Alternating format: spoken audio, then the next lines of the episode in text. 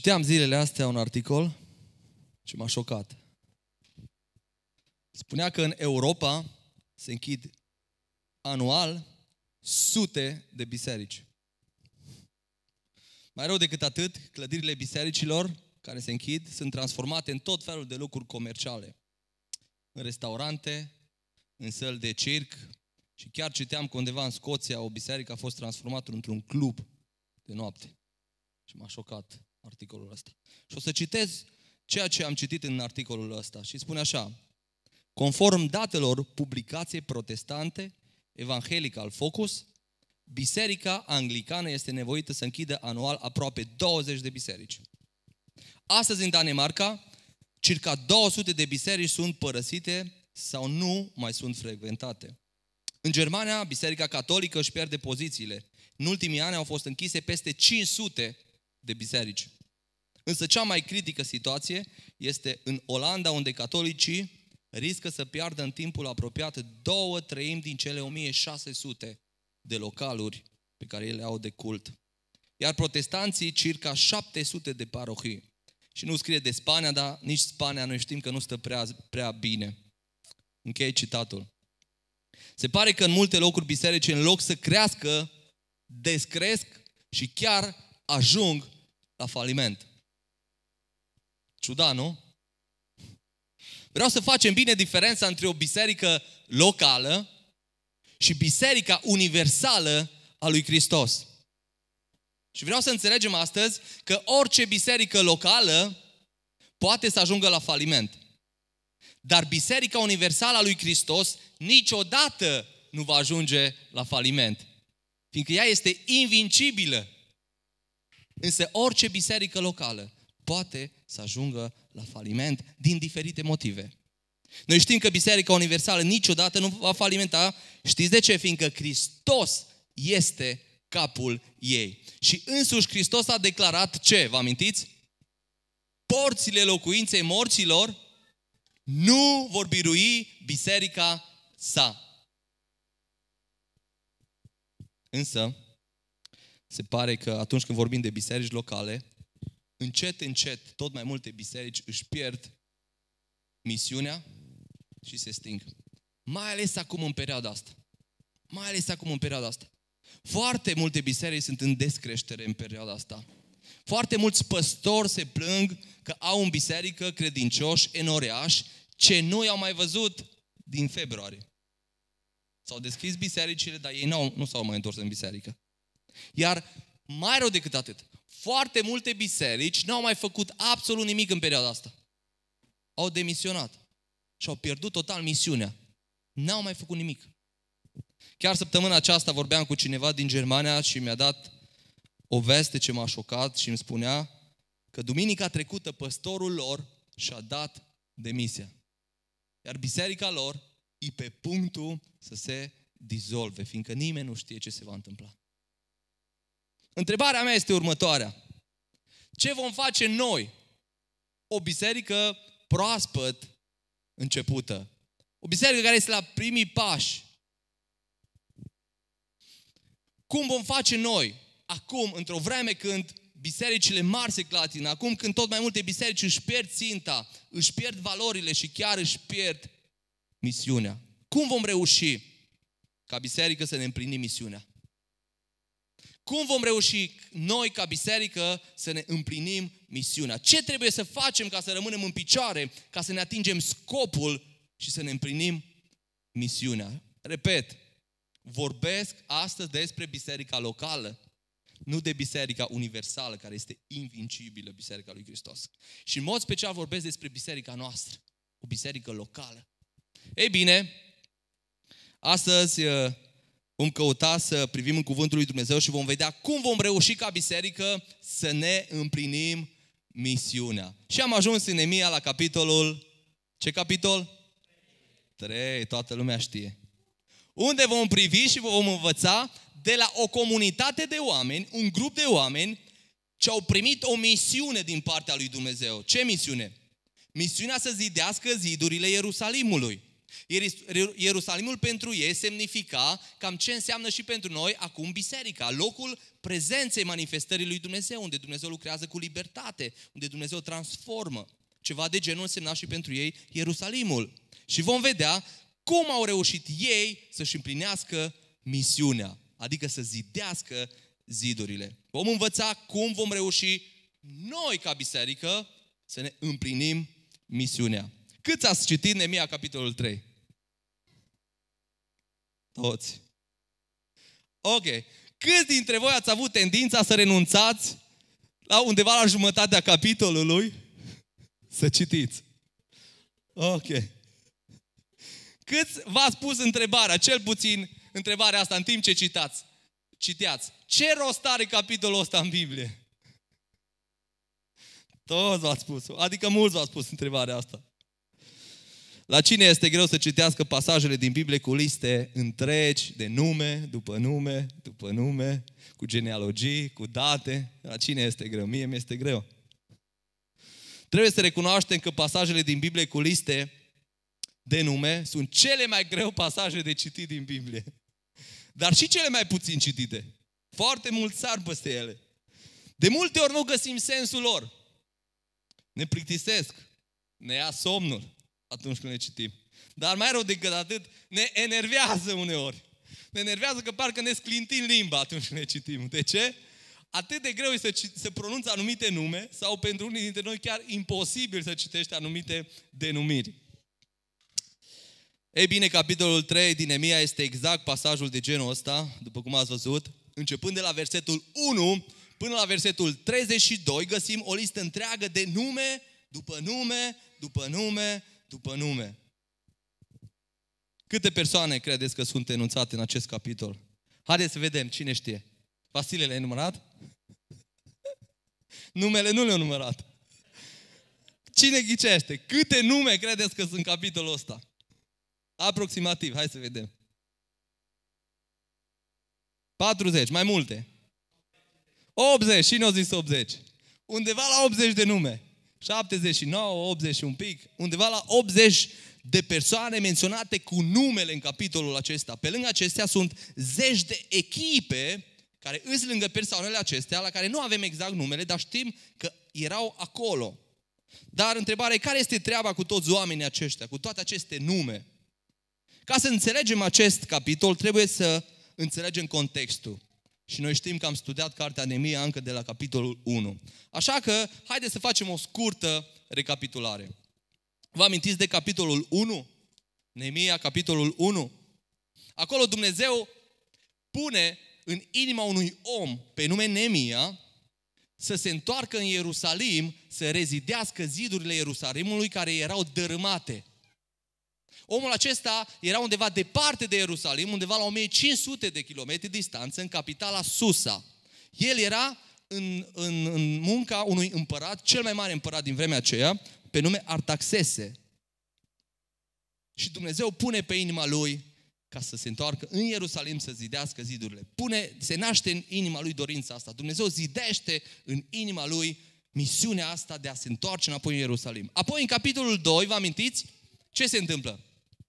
Dumnezeu deschide inima împăratului Artaxese ca să dea voie lui Nemia să-l trimită chiar în Ierusalim cu tot ceea ce are nevoie.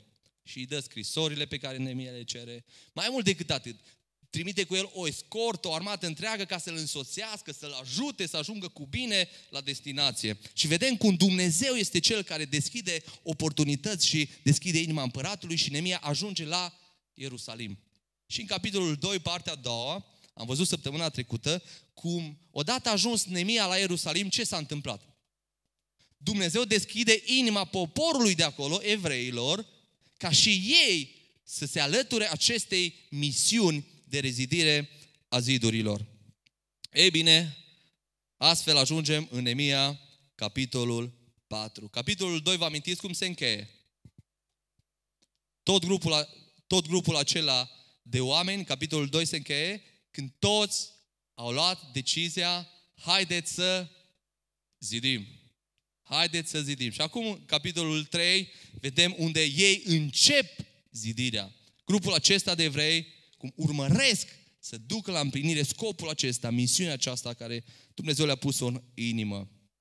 Uh, ceea ce vreau să observăm, în primul rând, în capitolul ăsta, capitolul 3, este faptul că ei aveau un scop comun. Care era scopul lor? Să zidească. Să zidească. Asta a determinat să se unească oameni diferiți, din diferite părți, să pună umărul la treabă și împreună să facă același lucru. Așa că primul lucru pe care noi o să-l învățăm, prima lecție pe care noi o desprindem de aici, cum vom reuși ca biserică să ne împlinim misiunea, reține primul lucru. Dacă vom urmări toți același scop.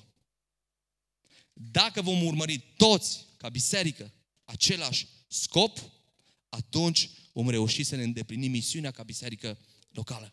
Dacă vom urmări toți același scop, atunci vom fi gata să trecem peste orice obstacole, orice diferențe orizontale care sunt și vor apărea, peste orice probleme interioare care sunt și vor apărea, peste orice opoziție exterioară care va apărea.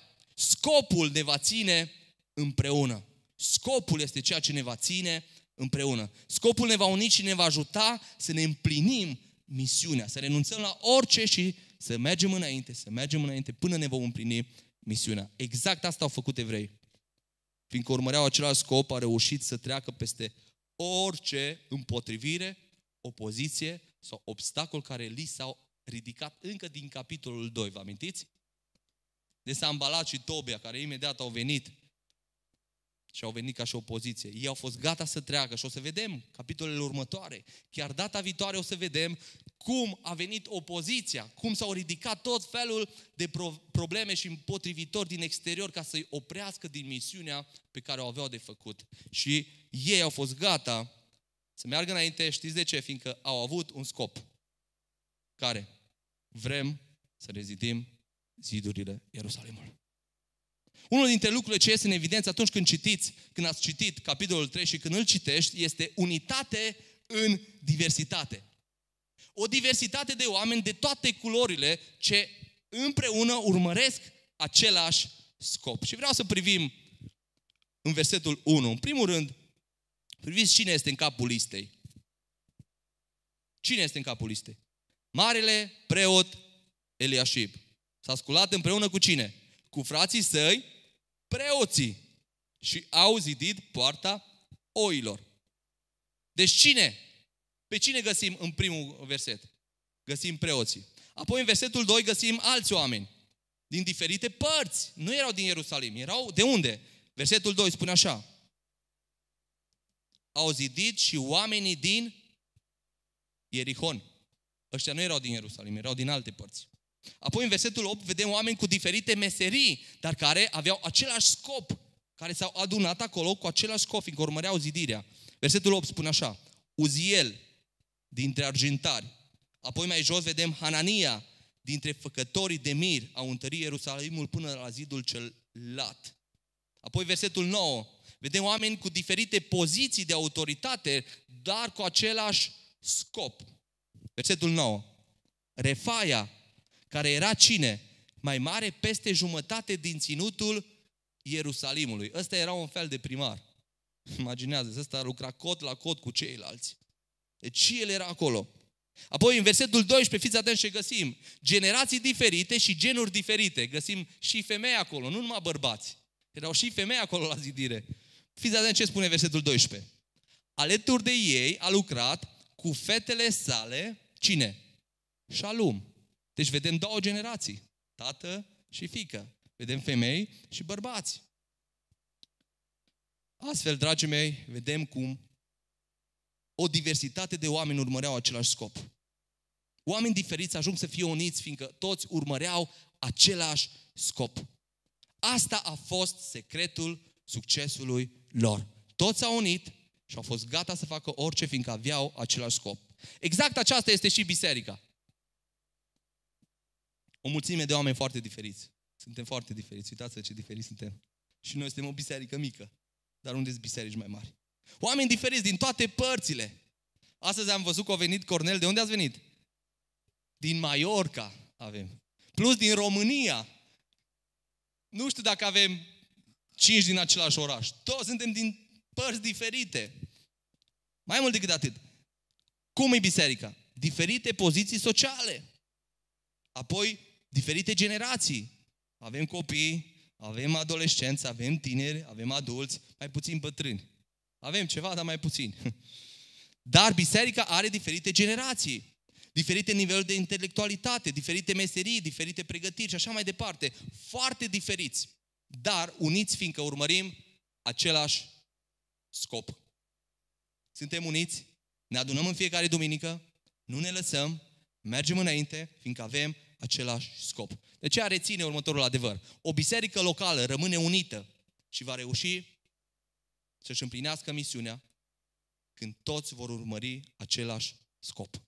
Fiindcă cheia succesului e un scop comun. Însă nu orice scop, scopul pe care Dumnezeu l-a lăsat pentru biserică. Și ca să ilustrez, gândiți-vă un pic, dacă jucătorii unei echipe de fotbal nu, nu ar avea același scop de a marca goluri și de a câștiga un campionat, ce s-ar întâmpla cu echipa aia? Imaginați-vă, ce s-ar întâmpla? Varză. Ce face ca o echipă să reușească? Toți jucătorii au același scop. Ce? Să marcheze goluri în echipa adversarului, să câștige campionatul și fac orice, fac sacrificii extraordinare, antrenamente și așa mai departe, fiindcă urmăresc același scop. Scopul lor nu e să ajungă pe teren, să se plimbe, să-și facă un selfie unul cu celălalt. Nu, nu. Scopul lor e să marcheze goluri și să câștige campionatul. Și o să vă mai dau încă un exemplu. Gândiți-vă la o trăsură cu cai. Dacă tră- o trăsură are șase cai frumoși, iar fiecare cal trage într-o parte diferită, ce s-ar întâmpla? Are șase cai și fiecare cal... Gigi se pricepe cu cai. Ce s-ar întâmpla, Gigi? Ce s-ar întâmpla? Ar rămâne pe loc căruța respectivă, s-ar destrăma, ar, probabil ar rupe căruța, nu știu ce s-ar întâmpla. Însă, ceea ce știu că nu ar înainta. Nu ar ajunge trăsura acolo unde stăpânul ar vrea să ajungă trăsura.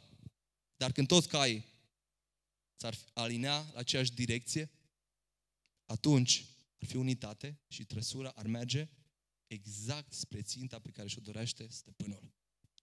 Dragii mei, Dumnezeu este stăpânul nostru și are un scop cu noi cu noi care tragem la aceeași trăsură numită biserica, care are un scop, care are un destin. El are o misiune clară cu noi. Iar când tragem uniți în aceeași direcție, când ne unim, când ne adunăm împreună, stăpânul nostru, Dumnezeu, va fi satisfăcut de biserica Lui. De aceea noi vrem să fim uniți în aceeași scop. Te-ai întrebat de ce nu înaintează bisericile? Multe biserici, unul din motive știți care este lipsa unui scop comun.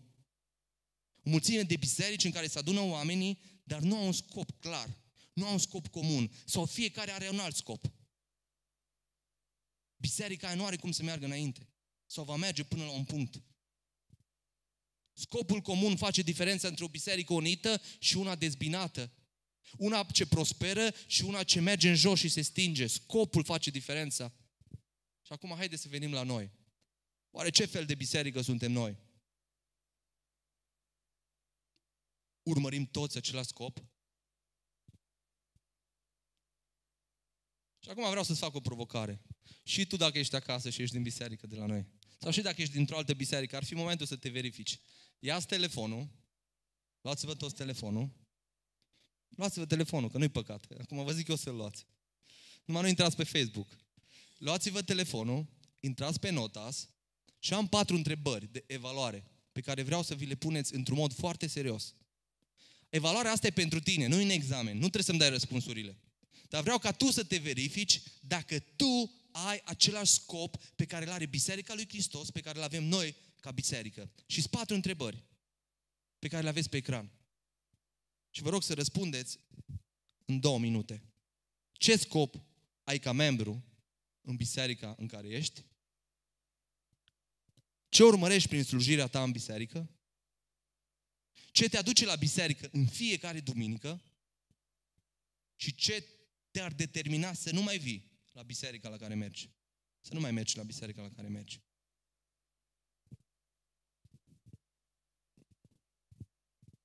Aveți un minut.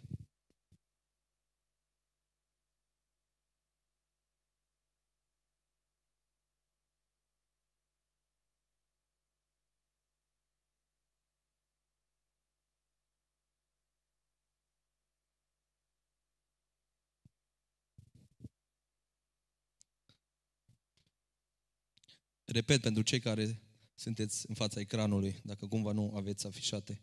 Ce scop ai ca membru în biserică unde ești? Ce urmărești prin slujirea ta în biserică? Ce te duce la biserică în fiecare duminică? Și ce te-ar determina să nu mai vii, să nu mai mergi la biserică? La biserica la care mergi.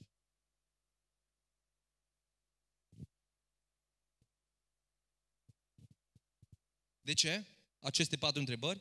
Întrebările astea te ajută să identifici scopul pe care l-ai tu atunci când mergi la biserică, atunci când vii la biserică.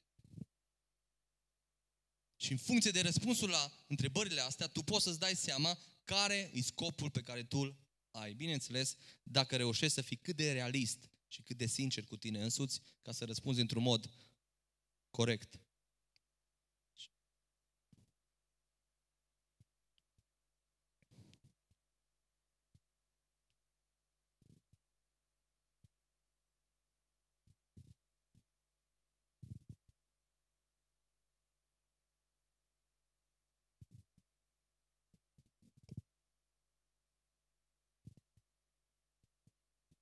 Vă zic sincer că sunt foarte curios ce scrieți, dar nu o să-mi permit să vă cer.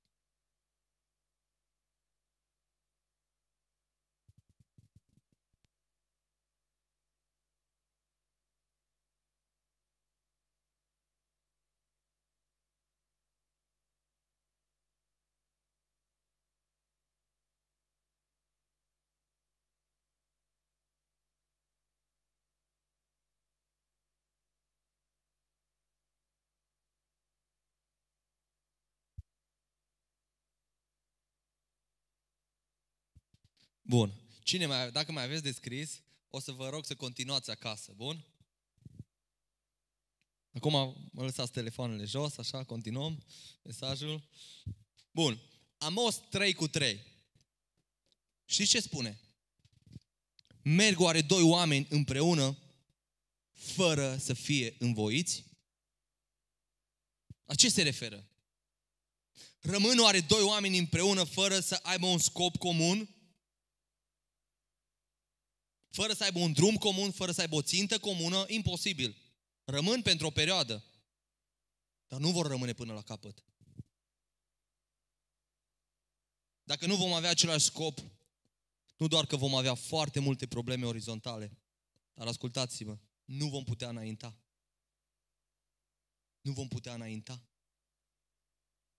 De aceea suntem o biserică orientată pe scop, de aceea vorbim mereu de scopul nostru și urmărim ca tot ceea ce facem să ajute la împlinirea scopului pe care noi îl avem. Care este scopul bisericii noastre pe care îl urmărim?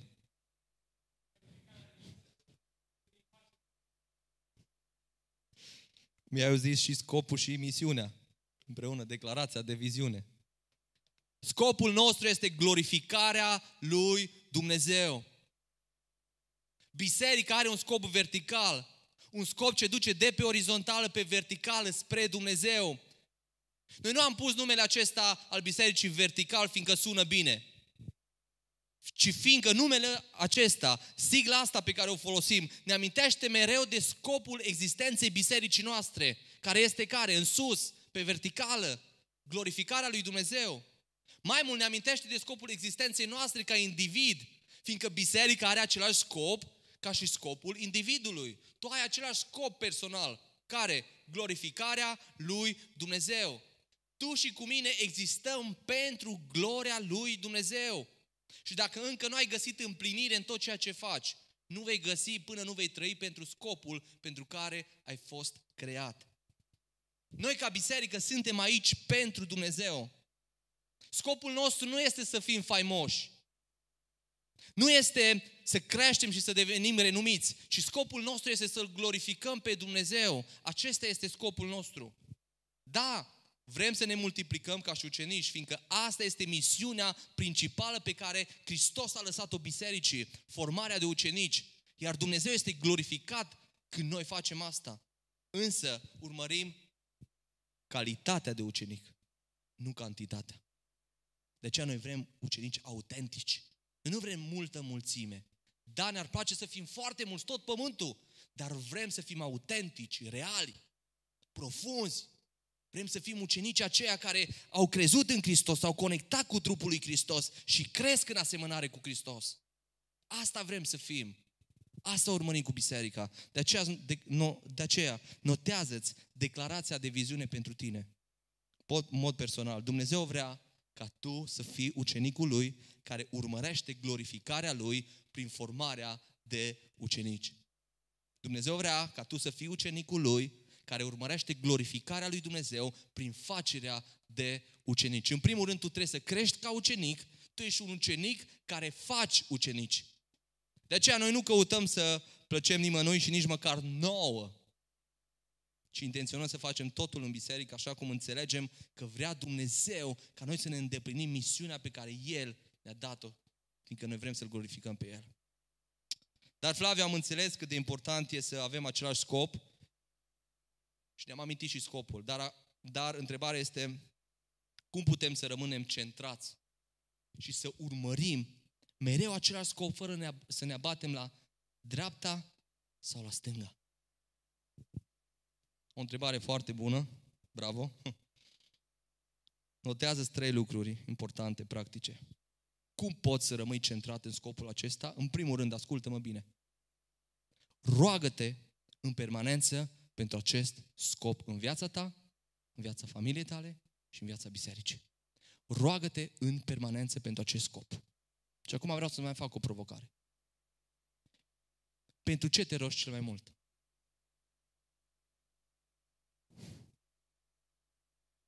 Pentru ce te rogi cel mai mult? Știi care e scopul tău când vorbești de relația cu Dumnezeu? Lucru pentru care te rogi cel mai mult. Știi de ce? Fiindcă ăla ți-l dorești cel mai mult. Ei bine, dacă tu vrei ca scopul acesta să fie mai presus de orice în viața ta, gloria lui Dumnezeu, voia lui Dumnezeu, slava lui Dumnezeu, atunci tu trebuie să te rogi în permanență. De aceea, vreau să vă provoc la ceva practic. Nu lăsa să treacă o zi fără să-i spui lui Dumnezeu, Doamne, învață-mă, ajută-mă, dă-mi înțelepciune, dă-mi putere să trăiesc pentru gloria Ta și astăzi. Unde? La locul de muncă, în familie, în societate. Ajută-mă, Doamne, să trăiesc pentru gloria Ta. Îmi este greu uneori. Nu știu cum să o fac uneori. Doamne, învață-mă Tu, călăuzește-mă Tu. Vreau să trăiesc pentru gloria Ta. Fă ca asta să fie rugăciunea Ta principală permanentă și continuă. Astfel vei avea întotdeauna în mintea ta scopul principal al existenței tale. Roagă-te lui Dumnezeu ca biserica asta, prin tot ceea ce face, să-L glorifice pe Dumnezeu. Fiecare departament să-L glorifice pe Dumnezeu. Ce înseamnă aia? Fiecare lider, fiecare lucrare, fiecare proiect care se face să fie făcut așa cum Dumnezeu vrea să fie făcut. Și atunci Dumnezeu va fi glorificat. Roagă-te ca acest scop să se împlinească în viața ta, în familia ta și în biserica ta, unde Dumnezeu te-a făcut parte. Doi, fi nelipsit din activitățile comune. Dacă vrei să rămâi centrat în scopul acesta, în gloria lui Dumnezeu, fi nelipsit în activitățile comunității unde Dumnezeu te-a așezat. Ce înseamnă aia? Adică fi întotdeauna atunci când frații și comunitatea se întâlnește. De ce? Asta îți va ține mereu proaspăt scopul în mintea ta. Imaginați-vă ce am făcut noi astăzi când ne-am întâlnit. Ce facem noi de fiecare dată la serviciile cu impact? Primul lucru îl lăudăm pe Dumnezeu. Avem un timp de închinare unde din nou ne focalizăm, din nou ne amintim că noi existăm pentru El, că Dumnezeu ne-a binecuvântat și noi trebuie să-i aducem laudă, să-i aducem mulțumire. Mereu îți vei aminti atunci când vei veni aici că ăsta e scopul tău. Ăsta e scopul existenței tale, să-L glorifici, să-L auzi pe Dumnezeu. Fii prezent la grupul mic, Acolo vei învăța practic cum îl glorifici pe Dumnezeu în toate aspectele vieții, cum să umbli în așa fel încât să-L glorifici pe Dumnezeu în viața ta, printr-o umblare sfântă, sănătoasă. Fii acolo când biserica se întâlnește la rugăciune. De ce? Atunci când noi ne rugăm, ne supunem, ne așezăm autorității lui Hristos, ne amintim că noi depindem de Dumnezeu și din nou privim la gloria lui Dumnezeu și din nou îi dăm slavă și gloria lui Dumnezeu. Întotdeauna când biserica se întâlnește, tu, dacă vei fi nelipsit, îți vei aminti. Și asta te va ajuta să ai proaspăt în minte. Scopul bisericii și scopul existenței tale. Știți că oamenii care se depărtează de biserică nu o fac dintr-una? Știți cum o fac? Încet. Încet. Încet. Mai vine o duminică, mai vine două, mai vine o lună, mai vine două și nu mai vine deloc. De ce nu-i dintr-una? Fiindcă nu poate dintr-una. Atât timp cât încă mai vine, își va aminti că el are nevoie de Hristos, că scopul lui glorificarea lui Dumnezeu, tocmai de aceea nu-ți permite și atunci când simți sau nu simți și fii nelipsit de la activitățile comunității. Și trei, implică-te în slujirea comunității. Implică-te în slujirea comunității unde Dumnezeu te-a așezat. Slujirea te va ajuta să-ți împlinești scopul. Nu doar să-l ai în minte, ci să și-l împlinești și să rămâi centrat în scop. Dar mai mult de atât, dacă toți vom sluji ca biserică, misiunea bisericii se va împlini. Misiunea bisericii locale se va împlini. Știți în câte zile au terminat zidurile cei din pasajul nostru? Cine știe? 52 de zile. Priviți la Nemia 6 cu 15, ce spune? Zidul a fost isprăvit în a, a, în a 25-a zi al lunii Elul, în 52 de zile. 52 de zile, doar 52 de zile. Wow! Imaginați-vă cât de repede au fost reconstruite zidurile și câți ani au fost dărâmate zidurile. De ce au fost terminate așa repede? Dacă privim în text, observăm că secretul lor, pe lângă faptul că au avut un scop comun, a fost că toți au pus mâna la lucru. Toți au slujit. Toți au fost implicați în lucrare. Toți au făcut ceva. De aceea, reține. Cum vom reuși ca biserică să ne împlinim misiunea? Reține al doilea punct. Dacă ne vom implica toți în slujire. Repet, cum vom reuși ca biserică să ne împlinim misiunea?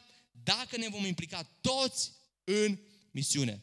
Priviți în text și observați cum în fiecare verset, după fiecare persoană menționată, există anumite verbe. Care sunt acele verbe? Ne-a ajutat Vasile azi. Hai să vedem. Priviți în text. Care sunt verbele respective? Ziceți.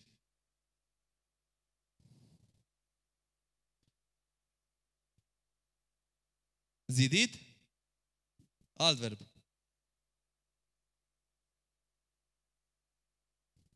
Alt verb. Restaurat. Ai noua traducere care zice dres, restaurat, lucrat. Cum? Mai tare. Bun. Deci găsim lângă fiecare persoană, lângă fiecare nume, găsim un verb. Cine sunt toți aceștia menționați? Cine sunt cei care fac toate acestea? Fiecare persoană. Fiecare persoană. Priviți încă din primul text. În primul rând începe cu preoții. Marele preot Eliashib s-a sculat împreună cu frații săi preoți și ce au făcut? Au zidit poarta oilor și au și sfințit-o, fiindcă ei erau preoții. Asta arată faptul că ei l-au pus pe Dumnezeu pe primul loc și au făcut primul lucru de sfințire, preoții. Dar, pe ce, dar observați, cine au zidit? Preoții. Dar și preoții muncesc. Oare preoții nu ar trebui să dea doar ordine, să fie doar la templu, să, doar să predice? Nu, nu, nu. Priviți cum ei sunt primii pe listă, ei sunt cei care dau tonul. Nu la voia întâmplării pune nemii acolo. În capul listei preoții. Și nu doar ei, ci priviți și alți lideri. Versetul 9, ce spune? Alături de ei a lucrat cine? Refaia, care era mai mare peste jumătate din ținutul Ierusalimului. Ăsta era un fel de primar peste Ierusalim. Imaginează-ți, era acolo, punea mâna la lucru. Apoi versetul 14, Malchia, mai marele peste ținutul Bet Hakeremului, adres poarta gunoiului, un alt lider, care nu era oriunde, ci era la poarta gunoiului. Și ce înseamnă asta? Poarta gunoiului. Acolo chiar era o zonă unde se aducea tot gunoiul din Ierusalim. Și imaginează că un lider era acolo. Muta gunoiul. Mergem mai departe. Versetul 19. Ezer, mai marele Mitzpei, adresă o altă parte a zidului. Subliniați, mai marele Mitzpei. Deci vedem un alt lider. Toți liderii erau la zidit împreună. Chiar dacă ei aveau alte meserii. Tot poporul punea mâna la lucru. Dacă în lumea noastră suntem învățați că șefii, liderii dau ordine, ei bine, în împărăția lui Dumnezeu, în biserică, lucrurile stau altfel. Și Isus a venit și a spus așa, Matei 23 cu 11. Cel mai mare dintre voi să fie slujitorul vostru, nu tuturor. Slujitorul vostru. Cel mai mare dintre voi să fie slujitorul vostru, adică să se plece să slujească biserica. Cel mai mare slujește cel mai jos. Liderii trebuie să fie primii care pun mâna atunci când apare o nevoie de slujire. Noi ca lideri nu slujim doar pe scenă, doar la învon, doar în fața reflectoarelor. Nu, nu, nu. Liderii sunt primii care trebuie să facă slujirea de jos. Dacă ești lider, privește în pasajul ăsta. Privește la Hristos. Sau dacă ți-ai imaginat că dacă o să ajungi lider, o să fii unul care o să uh, slujești doar pe scene, vei culege aplauze, like-uri. Nu, nu, nu. Nu, nu. Probabil Dumnezeu te va binecuvânta și cu astea. Dar tu trebuie să fii gata să slujești jos. Dar atenție! Foarte mare, fiindcă aici unii putem să cădem în extrema cealaltă. Știți în care? Și am auzit de multe ori în biserică. Păi să facă ei, mă, liderii. Hai să facă păstorul. Păi să facă comitetul, da? dacă Dumnezeu i-a pus acolo. Ați auzit expresia asta? Eu am auzit-o de multe ori. Dragii mei, observați în, în text că nu doar liderii munceau, ci toți oamenii munceau. Priviți versetul 8. Alături de ei a lucrat Uziel, versetul 8. Cine era Uziel? Priviți acolo. Dintre argintari. Imaginați-vă că argintarii erau oamenii ce lucrau undeva la birou. Și acum lucrează ăștia azi în IT. Ceva de genul. Lucrau, lucrau la birou unde pe un scaun cu o pensetă în mână, fiindcă ei lucrau cu lucrurile fine, lucrau cu diamante, lucrau cu aur, lucrau cu argint, cu lucruri scumpe. Ăștia aveau mânuțele fine. Și gândiți-vă că ăștia o merg și el la zidit. Și găsim prezenți la lucru. Apoi vedem pe Hanania, tot în același verset. Cine era Hanania? Ce, ce ocupație avea el? Unul dintre făcătorii de mir. Ei bine, făcătorii de mir era o meserie finuță de cosmetică. Mirul era folosit la cosmetică, se dădeau în mod special femeile pe față, mirul era folosit pentru morți, să, le, să îmbălmăsează trupul și așa mai departe. Și iată-l, acest om care era cosmetician, îl vedem în construcții, prezent cu târnacopul în mână, cu bătături în palmă, îl vedem la lucru. Și mergem mai departe, versetul 32. Fiți atenți! Cine mai lucra acolo? Negustorii au lucrat între odaia de sus, din colț și poarta oilor. Știți cine sunt negustorii? Afaceriștii. Afaceriștii. Gândiți-vă că negustorii sunt acei oameni îmbrăcați mereu la costum, cu mulți bani în cont, îmbrăcați la patru ace, cu mașină de lux, cu șoferul lor privat care le conduce mașina. Imaginați-vă că oamenii aia pe care nu-i vezi numai la birouri sau câteodată mai vezi prin centru comercial. Dar după ei miroase, trei metri în spate, miroase parfum după ei. Și oamenii aceștia, negustorii, erau acolo cu mâna pe lopată, încărcau roaba și împingeau roaba. Negustorii. Oameni bogați. Și mai departe, versetul 12, mai găsim pe cineva. Și aici e șocul cel mai mare. Alături de ei a lucrat cu fetele sale Shalom. Shalom cu fetele sale. Iată că aceste fete domnișoare și-au lăsat manichiura deoparte Și-au luat casca în cap și-au lăsat pantofilor frumoși deoparte și-au luat bocancii de șanter și au intrat în șanter și au început să muncească. Și-au pus mâna pe lopată, și-au pus mâna pe moloz și s-au prăfuit. Și le vedem acolo la lucru. Fete, astea erau fete tinere. Dragii mei, toți acești oameni despre care am citit și am putea să continuăm, au înțeles ceva. Știți ce au înțeles? Au înțeles așa. Dacă vrem să reușim, trebuie să punem toți mâna. Dacă vrem să ne împlinim misiunea ca biserică, trebuie să punem toți mâna. Și asta trebuie să înțelegem noi.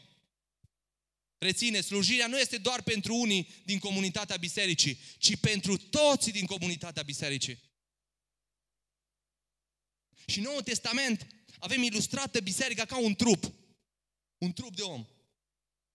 Care capul este Hristos, iar trupul este biserica. Și fiecare dintre noi este un modular.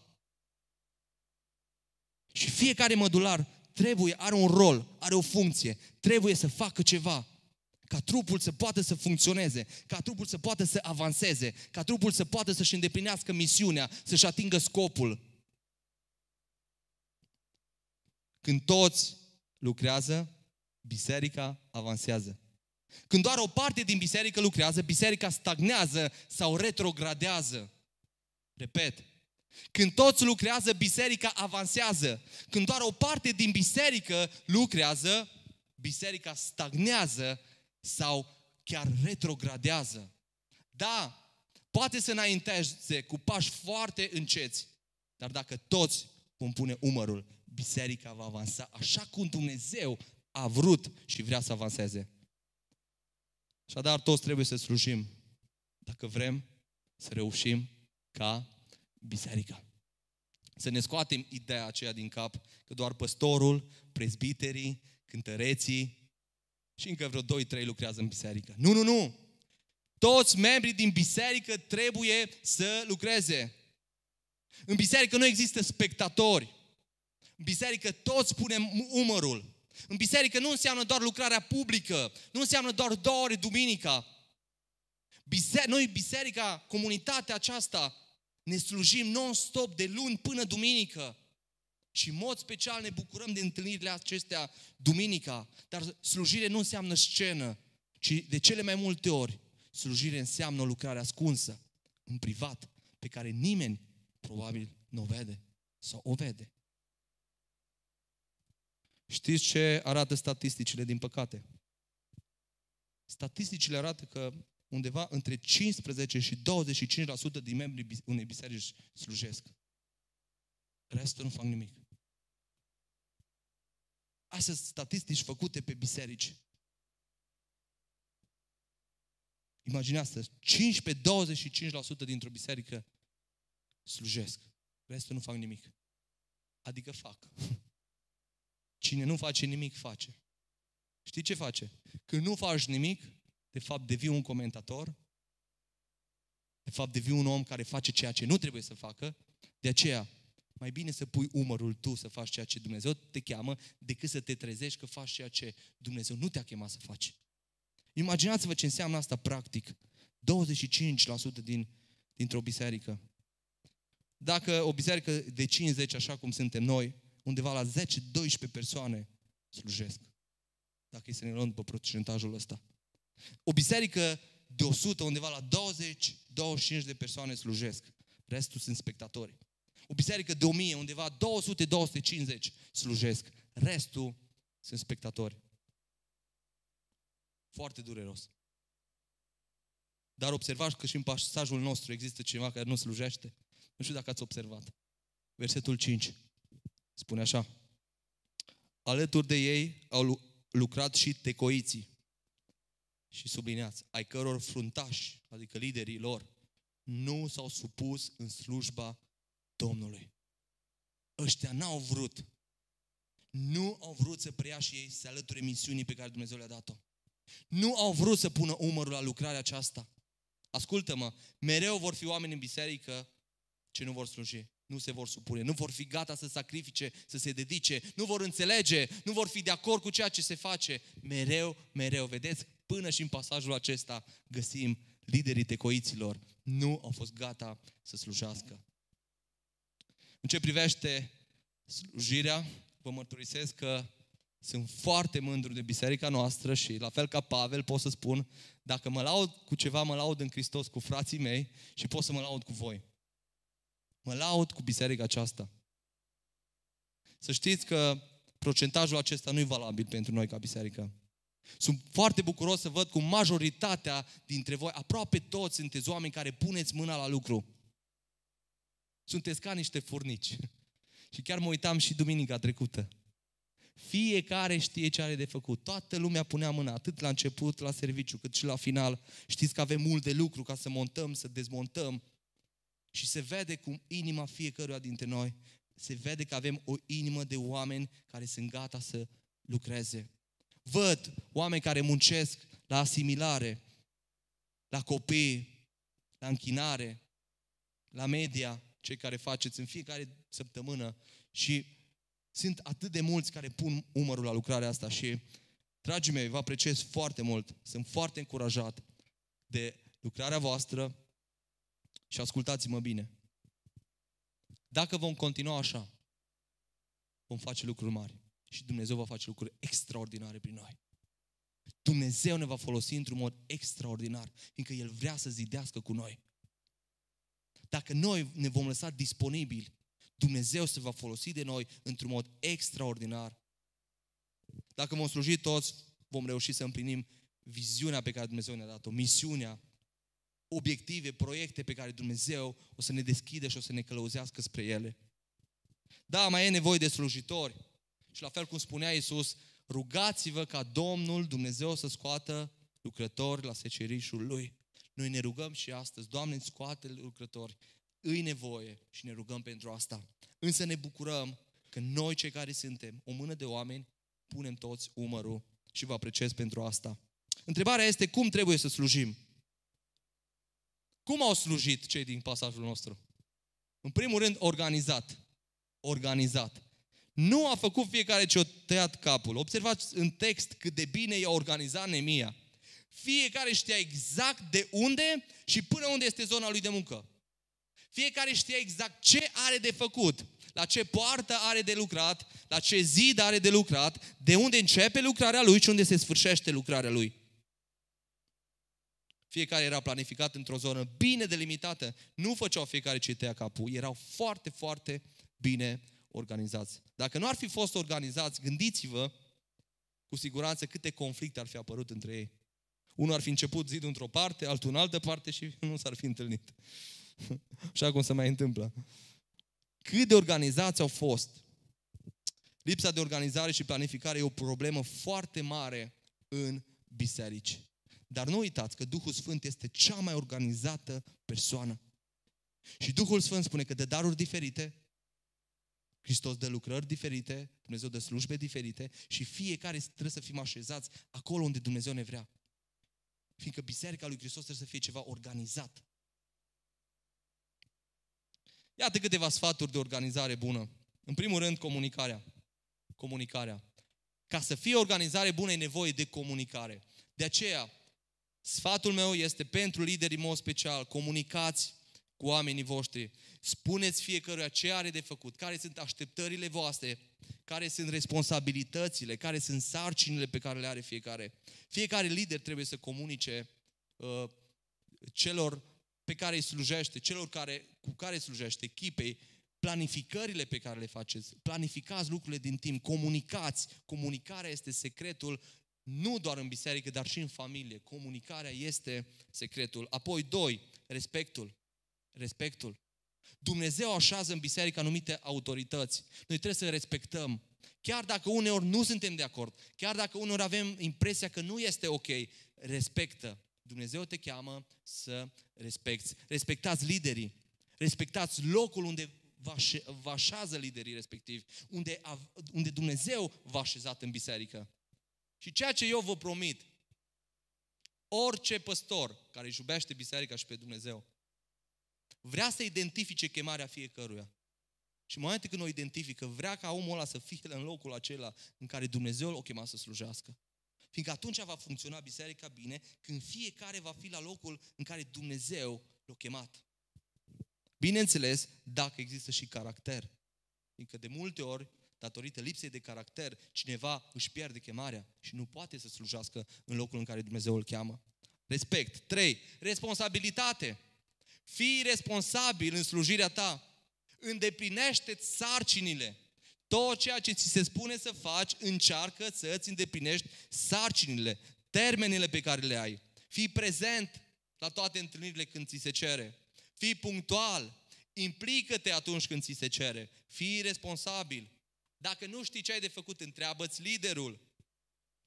La grup mic avem responsabilitatea să citim întrebările aplicaționale, să trecem prin ele, chiar dacă nu ne scriem răspunsul, să-l avem în cap. De aceea fii responsabil atunci când ajungi la grupul de casă. Citește, du-te cu lecția făcută. Cooperează.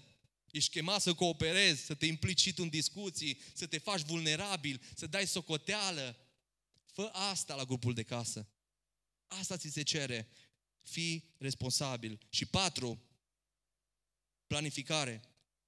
Dacă vrei o organizare bună, atunci este nevoie de planificare. planifică lucrurile din timp. Nu lăsa pe ultima sută de metri. Știți că eu spun de multe ori. Dacă nu-ți planifici să reușești, îți planifici să eșuezi. Planifică-ți. Planifică să crești, planifică să te pregătești, planifică lucrurile, planifică dacă ești lider, planifică cum să-ți dezvolți departamentul, planifică planifică și cere lui Dumnezeu înțelepciune, să arate El pașii și tot, și apoi cere putere să poți împlini ceea ce, ți-a, ce El ți-a pus în inimă să-ți planifici. Așadar, cum trebuie să slujim? Organizat. Și doi, cu pasiune. Cu pasiune. Slujește cu pasiune. Versetul 20. Ce ne spune acolo? Îl prezintă pe unul pe nume Baruch. Baruch spune adres cu râvnă. Baruch adres cu râvnă. Ce înseamnă râvnă? Pasiune. Asta înseamnă râvnă, pasiune. Așa că te îndemn, orice faci, ascultă-mă, fă cu pasiune. Dacă slujești la copii, slujește cu pasiune. Dacă slujești la închinare, slujește cu pasiune. Dacă slujești la promovare, slujește cu pasiune. Dacă slujești la montat, la muți un scaun, mături în biserică, dezinfectezi, fă-o cu pasiune. Orice faci pentru Dumnezeu, fă-o cu pasiune. Fiindcă tu nu o faci pentru un om, ci tu o faci pentru Domnul, fă-o cu pasiune. Spunea Mihai că programele nu sunt contagioase, pasiunea da. Ei bine, lucrează cu pasiune și te chem să lucrezi cu pasiune. Dragii mei, nu există ceva mai fain și un privilegiu mai mare decât să știi că ești parte dintr-un proiect atât de mare, care nu se termină în viața aceasta, care va fi o eternitate, proiectul lui Dumnezeu, numit Biserica Lui. Și ești chemat ca tu să zidești Biserica lui Dumnezeu. Nu ești chemat să zidești niște ziduri care se vor dărâma, care vor rămâne aici, ci ești chemat să-ți aduci aportul la zidirea bisericii lui Dumnezeu. Dumnezeu vrea să zidească prin tine. Dumnezeu vrea să-și zidească împărăția, biserica prin tine. Și, dragii mei, ne-am uitat la o listă lungă de nume. Gândiți-vă că oamenii aceștia, cel mai probabil că ei n-au știut că numele lor va fi citit de generație după generație, după generație, după generație. Milioane de oameni au citit numele acestor oameni.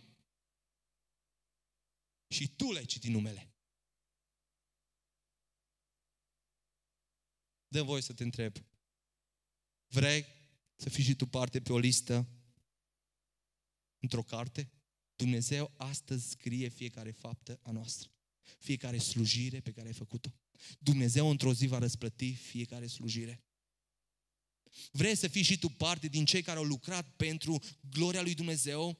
Din cei care s-au lăsat la dispoziția lui Dumnezeu? Din cei care au pus umărul la lucrarea lui Dumnezeu? Dumnezeu va scrie că unii au lucrat la asimilare în Biserica Verticală. Apropo că ne-a prezentat Mihai astăzi asimilare. Dumnezeu va scrie când cineva a dat un zâmbet, o vorbă bună, o încurajare, un mesaj, o rugăciune.